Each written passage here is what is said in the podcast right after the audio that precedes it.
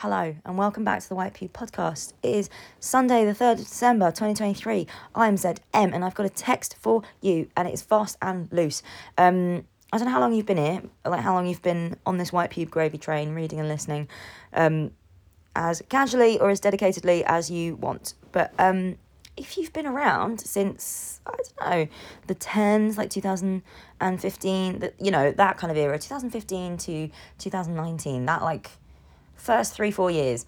Um, if you've been around since then, then you'll know that our writing style has changed a bit over the years. We've got a bit more invested in the craft of writing because the early texts were very much like the words would come out in a rush to kind of like it, we had something to say and the most important thing was saying the thing rather than thinking about how we said the thing like the container of the text itself like the form and the you know that whole shebang that wasn't important and in the early days. We just wanted to get things said. Um, and yeah as the years have gone on we've kind of polished our craft a bit and thought about the container and the form and things have become a bit more laboured and intensive and they've gone through a process of conditioning where they become fit for public view. Um, but and as uh, you know as much as i enjoy the craft of writing um, i don't know sometimes i find myself missing that like that early intense heat of the moment feeling where you're like i just got something to say um, and i think maybe some of that is because i haven't seen you know, when you're in, when you're writing about art for the first time, for me at least, like writing those early reviews, everything felt new. Like I hadn't said it before, or I hadn't said it before in like in in like the formal container of a text. So like I could kind of like rush the, these words out in the heat of the moment and still have them feel like exciting. But you know, as the years go on, uh, it kind of you know you can only say the same thing a couple times before you start to feel like a broken record and I, I don't know.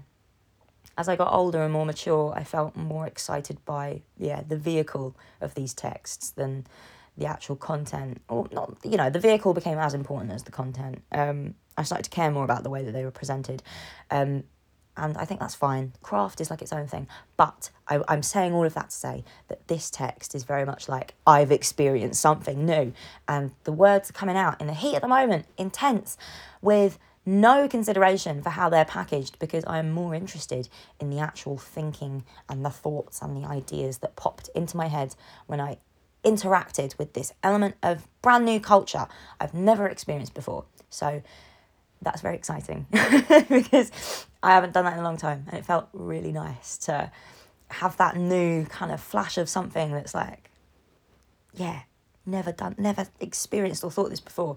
Um, yeah, that's this text. Um, it is a review of Rigoletto at the Royal Opera House. I'm just going to get straight into it because everything that needs to be explained is explained in the text. Okay. Have you ever been to the opera? I hadn't until a couple of weeks ago. Before that, opera was this weird cultural object I had no reference for. It was abstract, theoretical. I had no idea what it actually meant or felt like from the inside. But if I have a curiosity, it is my professional purpose to go out and satisfy it. This is my favourite bit about being a critic. I emailed the good people at the Royal Opera House, and to my genuine surprise, their press team answered. They were happy to arrange very nice tickets for me to go and see Rigoletto. So thank you to them for that really generous favour because this felt like a once in a lifetime experience. And in satisfying my curiosity, I've been rewarded by a gratifying answer. The opera is dramatic, raw, and energetic and unstable. It is the kind of tightly packed fever dream I am constantly searching for out in the world of culture. Thursday night. It is dark and it is cold and it is raining. I am wearing a fake fur coat I bought from a kilo sale when I was 16. My boyfriend is wearing freshly polished boots. We've just been to McDonald's, LMAO, and we are LMAO, Lamau. I don't know how you say that out loud. Still.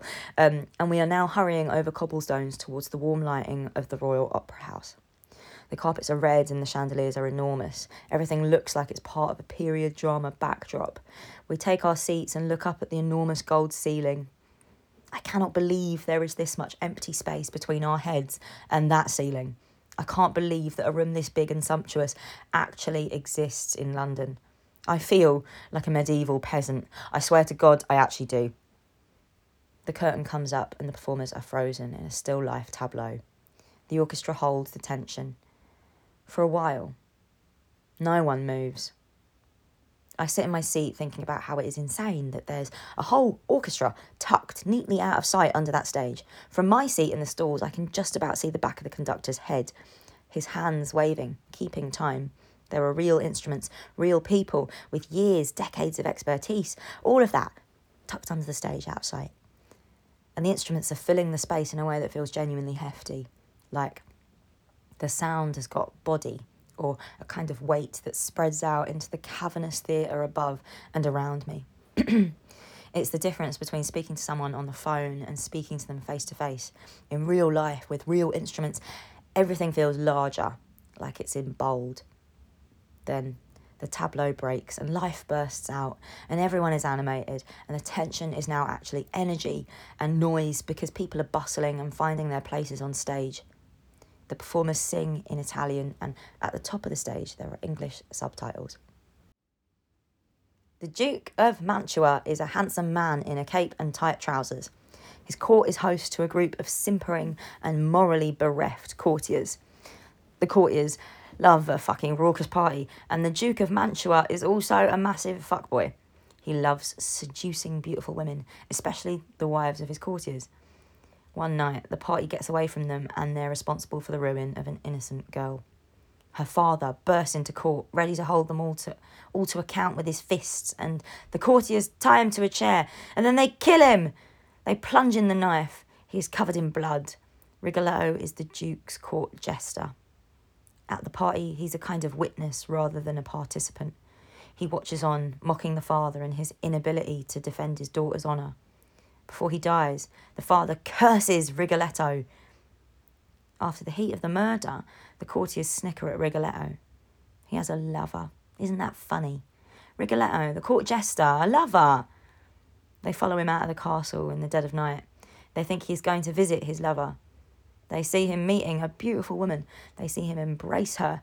But this beautiful woman, Gilda, is not Rigoletto's lover. She's his daughter! Gilda returns to her room and reveals that she has fallen in love with a mysterious man that follows her home from church every Sunday. Turns out, small world, it's the Duke of Mantua. The courtiers kidnap Gilda. They blindfold Rigoletto and they make him hold a ladder. He unwittingly helps them kidnap his own daughter. They take Gilda to the Duke, and Rigoletto is left to curse the crowd of disgusting courtiers. First, he tries to reason with them, bargain, plead, anything to get his daughter back. But he is the jester. They cannot help but snicker at his distress. So he curses them, these evil courtiers, accursed courtiers. He is only the court jester, and they have never even seen they they haven't ever seen him cry. Rigoletto's tears are alien to them, such a novelty. This is now officially a tragedy. The Duke has his wicked way with Gilda and then returns her to Rigoletto, who swears his vengeance. To cut a long story short, Rigoletto hires an assassin. Gilda dresses up as our man and is meant to flee to Verona. Instead, she goes to the brothel where the Duke is flirting with the assassin's sister. Gilda offers herself as sacrifice and dies for the Duke, even though he's now actually seducing other women right in front of her. Rigoletto comes to collect the Duke's body and is handed a body in a sack. He takes the sack down to the river. Before he throws it in, he hears the Duke singing in the distance, definitely alive. He opens the sack to discover the dead body is actually his beloved daughter Gilda. Gilda momentarily resurrects to say that she's absolutely okay with this act of martyrdom for her beloved. Then she actually properly dies, and Rigoletto sings out in pain about the dead father's curse. The end. I think this was an interesting opera to see. I've been thinking about the figure of the court jester for a good year. Did you know Shakespeare loved his fools? They were useful theatrical devices to break the tension with slapstick sharpness, to drive the narrative forward with their pointed naivety, to stand outside the circle of the actual drama and see everything, speak truth to power, turn to the audience and break the fourth wall. They are like the trickster, the fool. Someone outside the boundaries of dignified society can then move through that society with a kind of ease and speed. They can cross over the liminal threshold, bring knowledge, speak truth without punishment, hold otherworldly power. I am very interested in the figure of the jester. I was Googling this on the way home. Rigoletto was composed by Giuseppe Verdi in 1850, but it was written by a librettist called Francesco Maria Piave. Piave based the libretto on a play by Victor Hugo called, I'm about to butcher, butcher the French pronunciation here, sorry, Le Roi s'amuse. Le Roi s'amuse. I don't know. The king amuses himself. The plot is basically entirely the same. Rigoletto's court jester is instead an actual historical court jester called Triboulet in the court of King Louis XII. Victor Hugo, the man who wrote Les Miserables, obviously uses Triboulet to voice criticisms of society the jester, the, the trickster, the fool, the critic. I am interested in this ability to speak frankly without retribution, to move through and beyond boundaries of dignified society. I think Rigoletto is a tragic operatic figure, yes. I think he is also a metaphor for the oppressed and their relationship with power. The courtiers, the ruling class, the royal, the noble, the European, the civilized, the cookie cutter default man. I am interested in Rigoletto in the same way I am interested in Caliban, the shadow, dark subaltern, rising tide. But all of that only occurred to me after as the singing took place, I wasn't thinking much about anything at all. I think the whole deal with opera is the plot is kind of not the point, really, or not the entire point. The dialogue is a vehicle for sound. Each line is repeated over and over in different ways until the meaning dissolves and the words aren't important. The feeling that starts as word is transmitted out in sound. The word's just a way to access an emotion, a feeling, a meaning, their purest form is in the sound itself, the shape that sound makes in the space around us or within as the space weight closes in on us. Is sound. The people on stage are making crazy sounds with their faces and their throats and their chests. They are so sad, they lament, and this sadness comes out of their stomachs. Nervousness comes from the nose, exits the body via the mouth. Happiness exists in the head, but if it's powerful enough, it transmits through a performer's entire body. The assassin is sent out on a dark and rainy night, and it takes me a moment to notice, but I think, is that? The chorus are humming and buzzing like bees. They are using the collective body of their voices to make the sound of thunder. Rigoletto and Gilda embrace in a quiet, dark street, happy to be reunited and full of love for each other. They sing two completely different lines with two completely different rhythms and melodies Somehow, this isn't noise. It never descends into an incomprehensible abstract. It always fits. Two lines moving apart and together in perfect understanding. If they interrupt, it only becomes a kind of rhythm to punctuate the understanding. It leaves me dazzled, like when you look away from a bright light and you can see the imprint of it behind your eyelids, ringed in blue and green. It's energetic, emotional, it's so beautiful I could cry. Opera as an art form might be abstract or theoretical to me, but sound most definitely is not. It is real and in front of me. It has meaty, solid weight in the space, and it is also leaking into my body. We are swept out of the opera house by the crowd. Covent Garden is noisy. The tube is noisier, but I can't hear the people. I can't hear the train screeching through the tunnel. I can still hear the voices and the singing. I can hear the thunder, the lament, a father and a daughter singing two different lines, different tunes and rhythms, like two little birds who understand each other. That's it, that's the review. I'm just going to read the end note and say that Rigoletto was on at the Royal Opera House in Covent Garden. Unfortunately, it closed on the 28th of November, so I'm a bit late in my review. Apologies. I should have published this last week, but long term projects got away from us. But um, there are other operas on if you also want to satisfy your curiosity. I know that the tickets are expensive, but when I posted this on Instagram, either the White Pube Instagram or my personal Instagram story, I'm not sure which, a couple friends DM'd to say that if you click around, you can, like on the dates and ticket prices, you can find some pretty affordable tickets up in the like in the gods, like in the ceiling. And I will say that it kind of having a look at the stage and like having a good view of the stage didn't really matter. Like I could see the stage, absolutely. I wasn't that interested. Like they didn't do much. You know, there wasn't like much going on on stage. It wasn't the visual that was important. It was the it was the audio, the sound itself, like the sonic. Um, that was important. Um, so I reckon you know, if you can find some cheap tickets, like don't be put off by the fact that they've got like an obstructed view. You can get some affordable-ish ones, and yeah, I really, I, if you haven't been to the opera, and you can find some cheap tickets, oh my god, go! Like it's so good. I'm like an opera convert now. Like, oh my god, everyone should go to the opera. Um, but yeah, if you want to satisfy your curiosity, I've linked a couple of other like the tickets and events on at the Royal Opera House because that's just nice. That's generous. You can also apparently watch a 2021 production of the Royal Opera House's of Rigoletto on the Royal Opera House's website. Um, they've got like a little internal streaming thing. Um, thank you again to the Royal Opera House's press team. This was such a generous gesture. I'm so thankful because, yeah, like I said at the beginning, felt like a once in a lifetime experience. This is the kind of culture that is financially inaccessible for so many people. Literally all people, actually. Like everyone. like this is yeah, financially inaccessible for so many people. So I do want to acknowledge that I was insanely lucky and I'm really thankful for that luck. Um, you know, I'm I'm feeling that luck. Like it's not lost on me. If I was Prime Minister, God forbid, we'd all get a ticket to the opera once in our lives. It'd be like jury duty, but better. And I'm like half joking because I do think I'm half joking because I think definitely that all culture should be free. we should all just be able to go to the opera for free. I think that should be normal.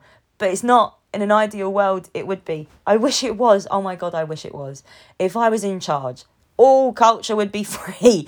like it'd just be funded by the government and it's not like it should just be subsidized it's not but yeah like i said you can you can find some workarounds there are tickets up in the ceiling that you can click around and have a look at if you really want to get it. And obviously, the, the Royal Opera House isn't the only opera to exist. There are other operas across the country, like other opera companies across the country where you can see opera perhaps more affordably. Um, I just, yeah, I really recommend it. I think, as, yeah, as I said in the text, it's a kind of cultural experience that like feels like that tightly packed fever dream that I'm always looking for in galleries. Like I'm looking for something that turns my body inside out. And maybe it's just because it was new and it was like such a, like, you know, an immediate experience. I felt so dazzled by it. Like it was, like this was so cool. these people are so invested, these performers, they're so invested in their art and their craft and they, you know, they train and they study for years. And you're like seeing them like perform and it's like, oh my God, you're incredible. Like, you're incredible. you're like these artists. I think it's just mad. Yeah. Yeah. I was so dazzled by it. Um, it was really cool. And I'm so glad I got to, you know, writing these reviews is how I process my thoughts and where those thoughts go to die. So I'm really glad for criticism as a thing that I'm able to save these thoughts and experiences in, like as a mechanism, a container for me to put these thoughts and mechanisms in, uh, thoughts and, you know, feelings in for these experiences. Whatever. Oh my god, these words are now getting away from me. It's like Sunday morning. Okay, fine. I'm babbling. I'm gonna wrap this up. Ah, wait. I remembered. As my emoji, please can you um leave on the little Instagram or on the Twitter the post that announces this text, please can you give me like you know that little dramatic art, the two dramatic art masks, those faces, the sad one and the happy one. Please can you give me that one? I think that's operatic, isn't it? Is it just theatrical? I'm not sure. I know very little about theatre as a form. Like I'm really undereducated on the theatrical. Um, I'm not a theatre critic. Like I'm very much an art critic. But um, yeah. Could you give me that emoji? That'd be nice. Thank you. Um, all right. Have a good rest of your weekend. Not much left of it, but enjoy your Sunday. And I will catch you next time, whether that's this side of the new year or next side, you know, in 2024. I love you. I hope you've had an amazing year. Um, I'm just hedging my bets in case I don't see you again this year. So, you know, goodbye. um, yeah, I hope you've had an amazing year. I hope you have a good Christmas. I hope you have a little rest. I hope you are warm and safe and comfortable and happy and that you're eating little mince pies and, you know, having a lovely time with the people you love. I hope you look back on 2023 and think that there have been some nice moments, happy times with people you love as well, and that you go into 2024 feeling like a brand new person, ready for the year, etc. Love you. Goodbye. Thanks.